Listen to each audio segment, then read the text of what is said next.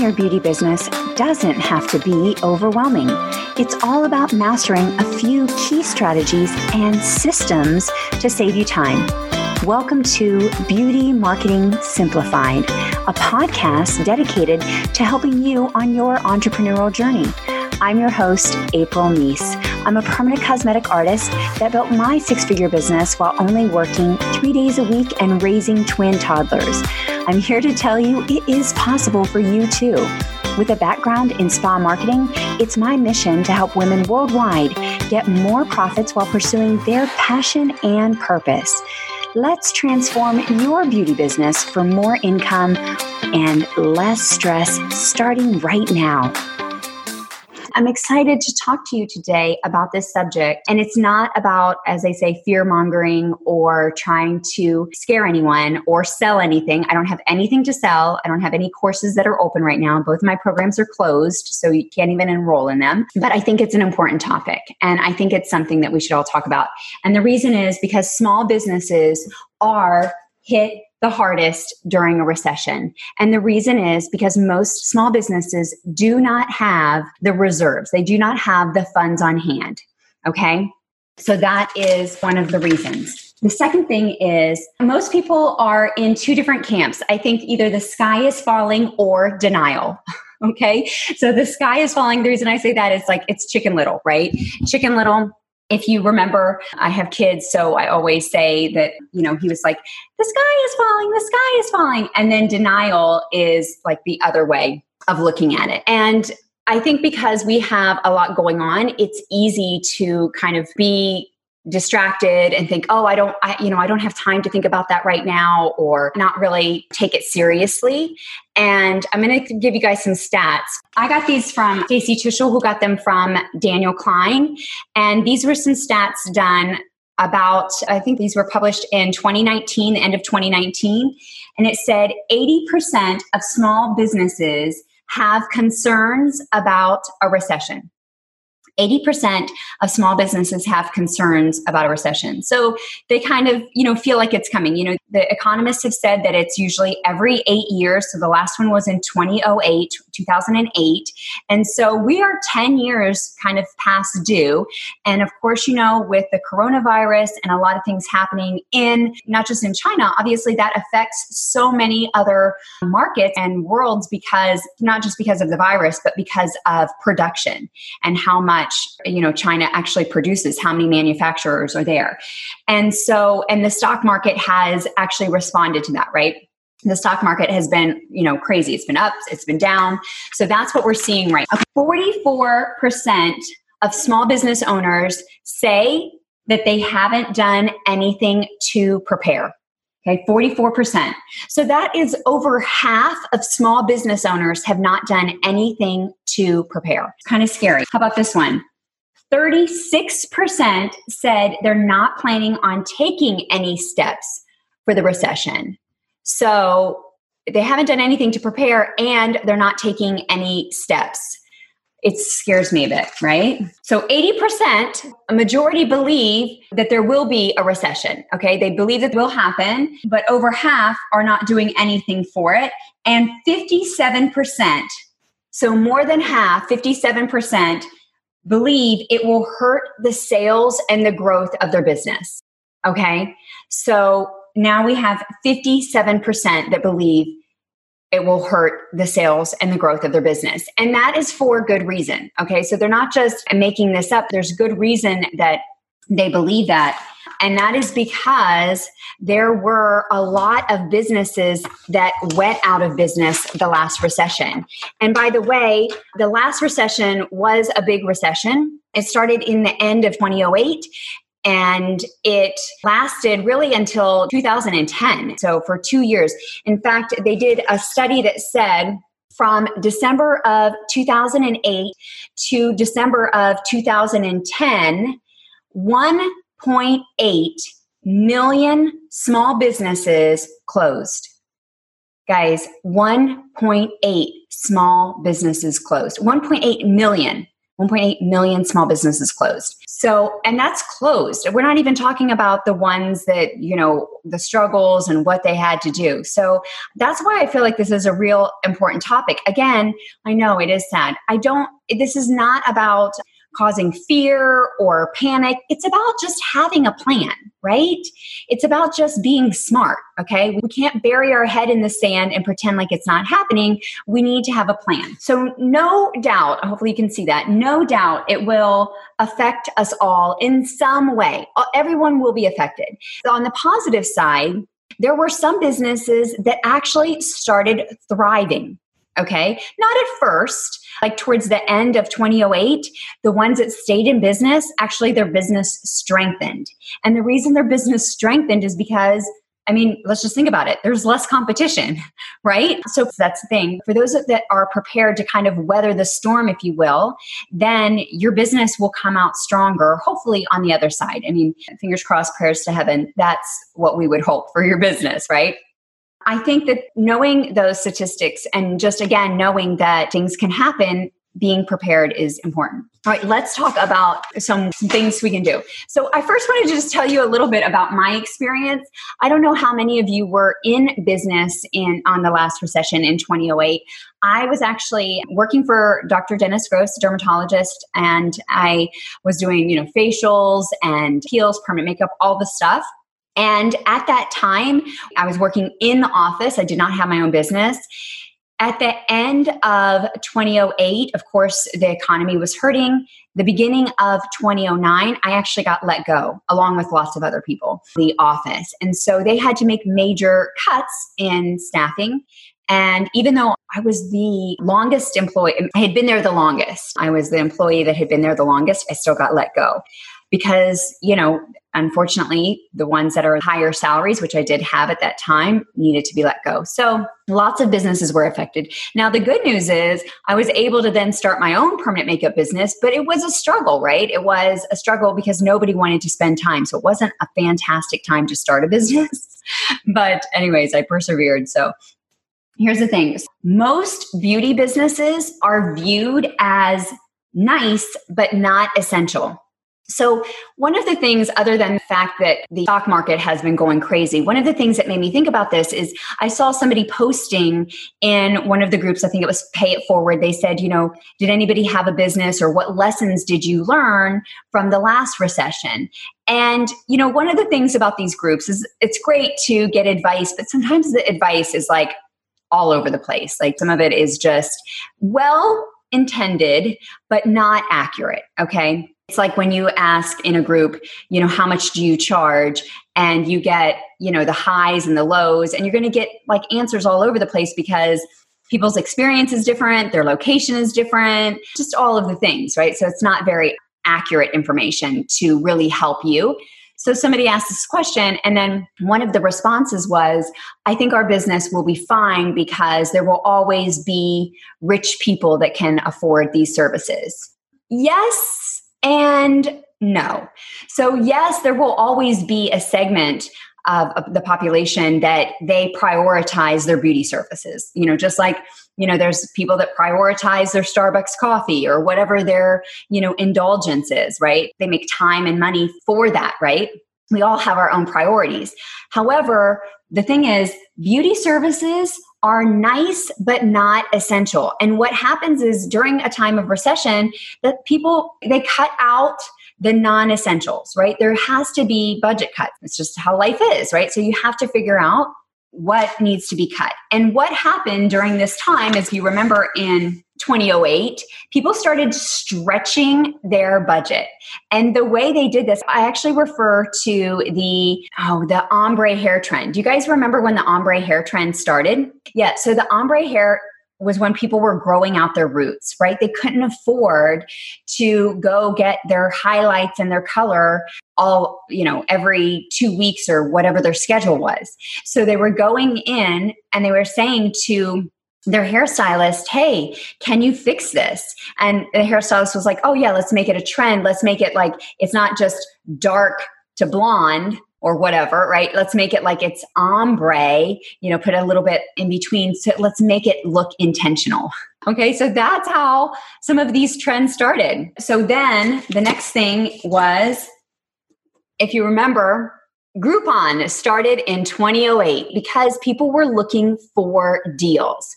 They still wanted to try their restaurants, they wanted to try certain things, but they were looking for more of a deal because they had to stretch their budget. The other thing is extreme couponing. Now, that happened in 2009 and then it spilled over into um, 2008 is when the tv show actually happened so this was happening in the Uh, you know economy people were doing extreme couponing and then it, w- it became so popular that they actually started a tv show about it okay? And i don't know if you remember that show you know women would i mean these women super talented they would find like every coupon and they would end up getting money back. They would leave literally they would leave the store with almost $200 worth of groceries and money in their hand right? It was a real thing. So if you're like, I don't know what she's talking about, they would use like coupon on top of coupon. I don't know how they found them, but it was a thing. Extreme couponing happened. So, the, why am I telling you this? I'm telling you this is because this is the way people were stretching their budgets. Okay. So, for anybody that's like, oh, I don't discount my services, listen, I'm with you. I did not run a lot of specials either. But when the going gets tough, you might have to rethink your stand on things and have a plan of action. Now, the other thing is, like I said, it lasted for a few years. And now we want to talk about what should you do? What if it does last a few years again? What if it's not just a few months? Okay. So the first thing is plan ahead. Okay, but let me tell you how to plan ahead. You should have cash on hand. You should have enough cash in your business. Uh, and when I say cash, I mean in the bank, right? It doesn't have to be like in a lock box in the backyard, but you should have enough reserves, money reserved for at least six months if you did not make any income for six months. Okay. I know some of you just like had a little bit of a panic. Six months, you have at least six months where if you don't make any money now we're going to plan for you to make some money but we want you to be prepared as if it doesn't it's not going to happen and here's the other thing is when the recession hit in 2008 small businesses were not able to get loans as easily the reason is because it wasn't stable. So if you think, oh, well, I'll just take out a loan, there's an expression that I like to use. It's a Texas expression. So I have to pay honor to my roots growing up in Texas. And it is, I should say it with a Texas accent, which is you have to dig the well before you're thirsty. Oh, I can't even do my Texas accent anymore. Well, anyways, okay. You have to dig the well before you're thirsty. So if you are looking at this and you're like, hmm, I don't have those funds right now, then maybe you should look into getting a loan. So if you're like, I don't have the six months reserved or I don't know what I would do, now is the time when banks are, you don't want to do it in, in the thick of it. Okay. Hopefully that's resonating with you. Okay. So Annie brought up a really good point and I want to address it. She said, I always worry that I can't change back our prices after you lower the prices. So you're not permanently lowering the prices, but you will at that time, you're going to offer specials. That, I mean, let's just be honest. That's probably what will happen, right? That's what people do. And not only that, mind you, people in a recession, they kind of expect a special. Somebody was saying in one of the Facebook groups, you know, I don't know if you know this, but in it, what they said it was in 2008. It really wasn't 2008. It was after 9 11 in 2001. The sale of red lipstick went up by it like tripled the sale of red lipstick. And the reason that happened is because women wanted like a little pick me up to feel good, right? They didn't want to splurge on any big beauty service, right? They weren't going and having, you know, plastic surgery or anything like that. And this is after 9 11 in 2001, felt kind of down and somber. They wanted to have a little pick me up. So they did get beauty services. But a lot of women in 2008, they stopped you know, doing things that seemed extravagant. And like, let's just say they would normally wear a fur coat out in the winter. They would not wear things like that. Didn't want to be seen as over the top and opulent, right? or, you know, insensitive. Honestly, that's the real of it. Okay. 100, that's what it was. Okay. Yeah, so you'll just offer some specials. And so people will, that's just kind of a given. So people know that, you know, your prices are going to, you know, when the economy is going well and there is demand. Remember, price is based on not only the value of the service, but supply and demand. So when you're doing well, you know, your services will be priced higher. Okay. So have the money on hand now and if that means starting to, you know, look at your expenses and figure out ways to save here and there, then you do, right? Okay. Now, the next one is don't panic. Don't panic and start to cut the first thing that people cut is their marketing budget. So when I was reading and, and, kind of like looking up statistics for this Facebook Live and this video, I was looking at the information that's out there. And uh, one of the one of the articles said, actually, a few of the articles said that the first pe- place that people start to cut is they cut their marketing budget. Okay. And so they cut their marketing budget thinking not only do they cut it, but some eliminate it. That is absolutely the opposite that you should do. If anything, you should step up your marketing. And I'm not just saying that because you're like, an, oh, of course you're saying that. You do marketing. No, I'm not saying that. I actually, I don't do your marketing. I teach you how to do it. So I want you to know how to do your own marketing, right? Because you might have to let go of the agency that does your marketing and you might have to roll up your sleeves and do some of this stuff yourself, okay? You have to actually step up your marketing a little bit more because you need to be seen more than ever at a time, you know, when it's flowing and the economy is great and, you know, it's all around, you know, you don't have to do as much advertising. But when times get a little lean, you do want to be in front of people, be on their radars, and what your marketing is going to change. Because now your marketing is really going to be talking about the value. First of all, your marketing should always talk about the value of your services, but the value and the long term value that they're getting from the service right? So the long term way it's actually helping them. And you're going to break it down for them that it's only, as I always say, about a dollar fifty a day or whatever it turns out to be, right? So that it feels doable with their budget so that they can see it happening. Okay. Hopefully, this is all resonating with you guys. Here we go. Number three. So, this is one of my favorites. I feel like everyone should have a customer loyalty plan. You should have a customer loyalty plan. So many times we just, you know, give the specials to the new clients. And this is where I really want you to think about your existing clients because, as the expression goes, a bird in the hand, right? A bird in the hand is worth two in the bush. You know, one of the things that I like to tell my students is a buyer is a buyer is a buyer right? People that have already stepped up and raised their hand and said, Yes, I appreciate your services, then those are the people that you want to continue to treat well, right? They already value you. And so, therefore, it's finding more things that you can sell to them.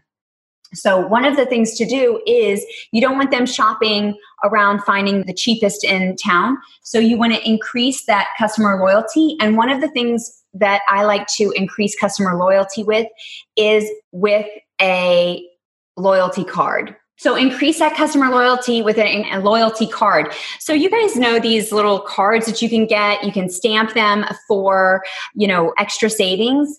And here are some things I want you to think about in terms of your loyalty card. So have them. So somebody was asking the other day in one of the Facebook groups, like, how do I get more reviews? Because I'm sure you guys know, you hear me talk about it a lot. Social proof is so important, right? Especially when there's a lot of noise out there. How do you get people to see the value of your services? It's by testimonials. So if you can have your little customer loyalty card, they get a stamp when they do a Yelp review right? They, they'll pull it up on their phone. They'll show you they did the review. They'll come in, they'll get a stamp. They get a stamp when they do a Facebook review. Yes or yes? Tell me, I mean, seriously, that is golden stuff right there. They get a stamp when they do a little check in at your location or you could do it for like an Instagram stories or if they take a selfie and tag your business. Chelsea says, a little off topic, but I always feel bad for those clients that have paid full price for services to now give a discount. Yeah. Yeah, Chelsea, I'm telling you, I agree with that as well. I feel that way as well. Here's the thing though things go on sale and then they go off sale. So sometimes timing is just one of those things, right? You know, if you get that TV on Black Friday, you probably saved $400. If you bought that TV two a month earlier, you didn't save anything, but you got to enjoy that TV a month earlier, right? So, I mean, I think there's always trade offs. Timing cannot be perfect on things. This is just one of those things. It, it happens all the time. You're like, oh my gosh, and now it's on sale, right? my mom, as I might have mentioned earlier, she booked her flight because my daughter's birthday is today. So she's flying in. Their birthday party is this weekend. She's flying in today for their birthday from Texas. And when she went to book that flight, which was like two and a half months ago or longer, it was so expensive. It was like, I don't know, it was like $600 from Texas, which is usually not, uh, it's usually like $200, right? It was an expensive flight. Mind you, you know, those flights now are like dirt cheap. In fact, they'll probably pay you to get on the plane. like the flights are so cheap now. I mean, there's jokes on the internet like, you know, anybody want to go to Puerto Vallarta for lunch? Because flights are so cheap. Okay. I could go from California to Hawaii one way, $99. That's usually $1,000, right? I mean, things just change. That's how, that's the way it is with the economy. Okay. So now going back to your loyalty card, you have the okay yeah they're checking in if they come in and then they're gonna if they do a selfie and tag you they get a stamp if they oh if they prepay for a service right and you're like now how would they prepay for a service they're gonna buy a gift certificate if they buy a gift certificate, which is like prepaying for a service, in a way, buying a gift certificate is like a layaway program which by the way is bonus points. So if you're like, how could I do like payment plans for my clients? Yeah, there are care credit and there's different types of financing and things like that. But they could also just buy gift certificates, you know, a month in advance, two months in advance, and kind of pay it out that way, little by little. When they have some cash, come in and buy a gift certificate. So if they prepay by buying a gift certificate, they get a stamp. So all of these stamps add up to what? They add up to a percentage off of their service. They add up to free upgrade. You know if you did eyelash extensions maybe you do a hybrid for free or you do volume for free. Maybe they get that. If they fill up a card of 10 stamps they get a fill for free or you know whatever works for your budget right? If you're a higher priced service and you can't do a free service, you do a percentage off or $25 off or things like that.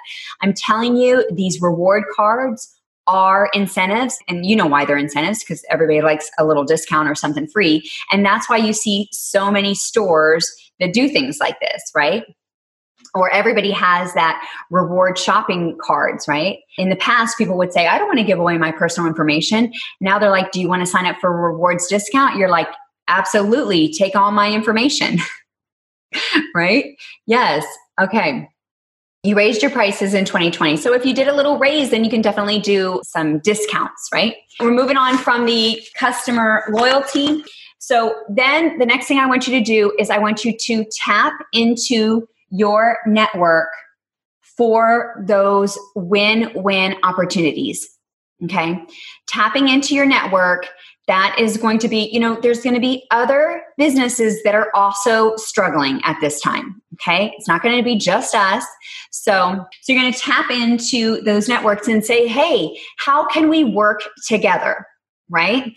And whether that is power partners, like some other well known business professionals in your area that also do beauty services, that also serve your clientele, hopefully you have those relationships established before this and you can say, hey, let's brainstorm on some ways that we can serve our clients. It might also be some, you know, of the beauty influencers, right? Make sure I'm going to do a whole episode on that, on how to, you know, if it's an influencer, making sure that you have your contract, make sure that it is a win win in your favor.